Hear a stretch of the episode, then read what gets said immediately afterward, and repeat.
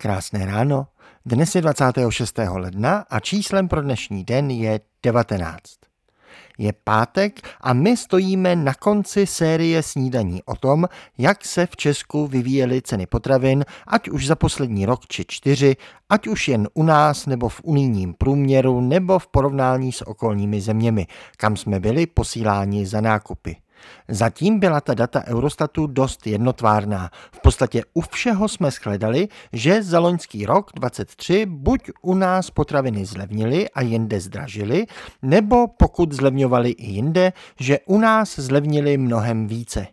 Často se u nás zlevňovalo nejvíc v celé Unii.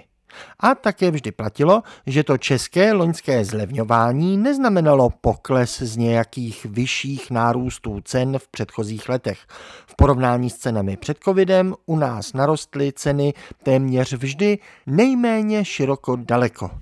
Těch zbylých potravin k probrání dnes už mnoho nezbývá, ale asi už teď můžeme slíbit, že najdeme pár drobných divností, odchylek od dosavadního trendu.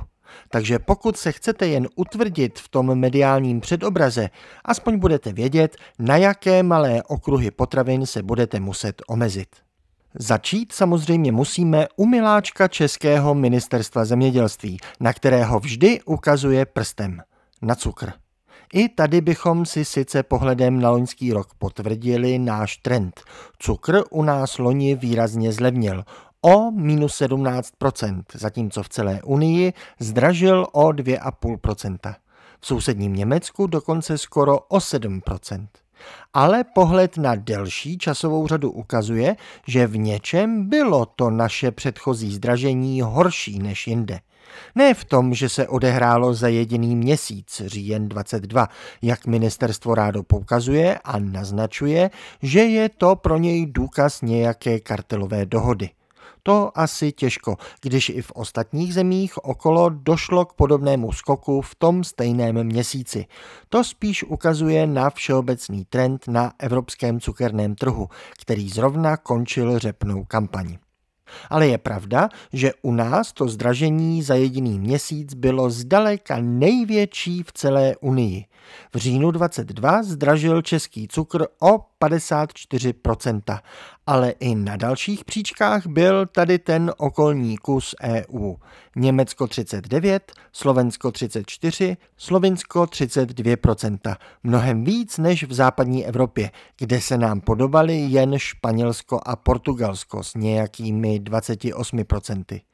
Nejvíc se nám podobali Poláci s 42% za jediný měsíc, jen s tím rozdílem, že se ten jeden měsíc odehrál už o dva měsíce dříve že by ten údajný kartelový dopis z Polska, který si ministerstvo představuje, ležel někde na české poště, adresát že nezastižen? Asi těžko, když i v ostatních okolních zemích došlo k tomu zdražení také až v říjnu. Ale aby se na nás ministerstvo nehněvalo, přiznejme mu, že dnes i přes loňské největší zlevnění zůstává cukr o 90% dražší než před covidem. To je skutečně výjimka, tím, že zdražilo víc než unijní průměr o 78%. Přiznejme to ministerstvu výměnou za jeho slib, že ono zase přijme tato data Eurostatu o ostatních potravinách.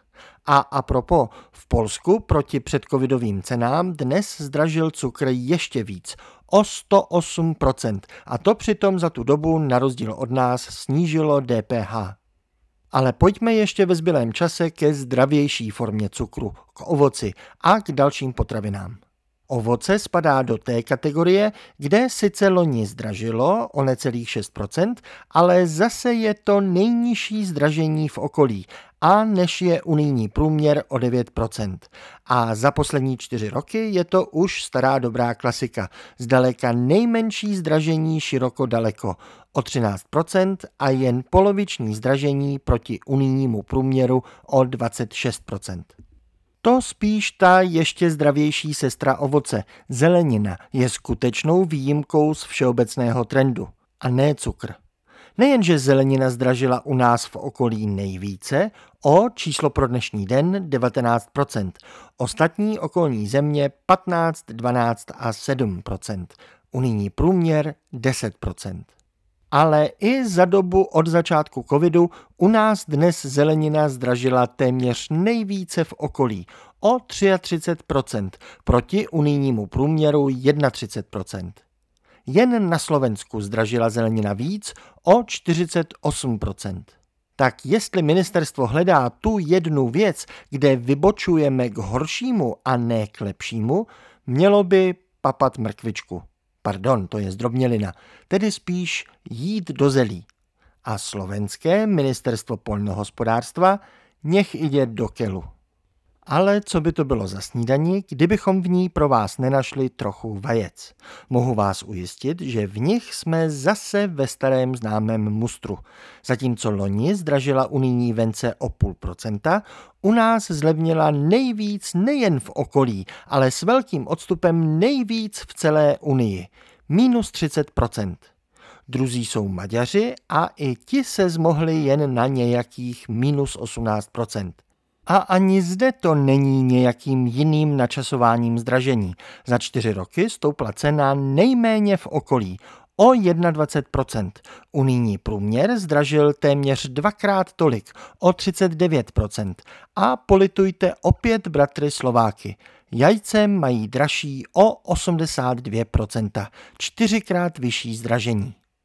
Pokud jsme náš výlet jednotlivými potravinami začali u chleba, v rámci dramatického oblouku by se slušelo skončit u tekutého chleba. Ale ani ten nijak nevybočuje z trendu ostatních potravin a podrobnější analýzou vás nebudu trápit, pokud držíte suchý měsíc. Nechme si to na květen. Tou dobou se možná už vláda rozhodne, jak to bude se zdaněním vína a můžeme pak uspořádat pivo-vinou datovou bitvu. Do té doby ale věsme, že snad kromě zeleniny je to s cenami potravin jinak, než se nám neustále tvrdí. Jediné, co nejsou lži, jak zelenina. Jediné, co zdražilo, je zelenina. Hezký den.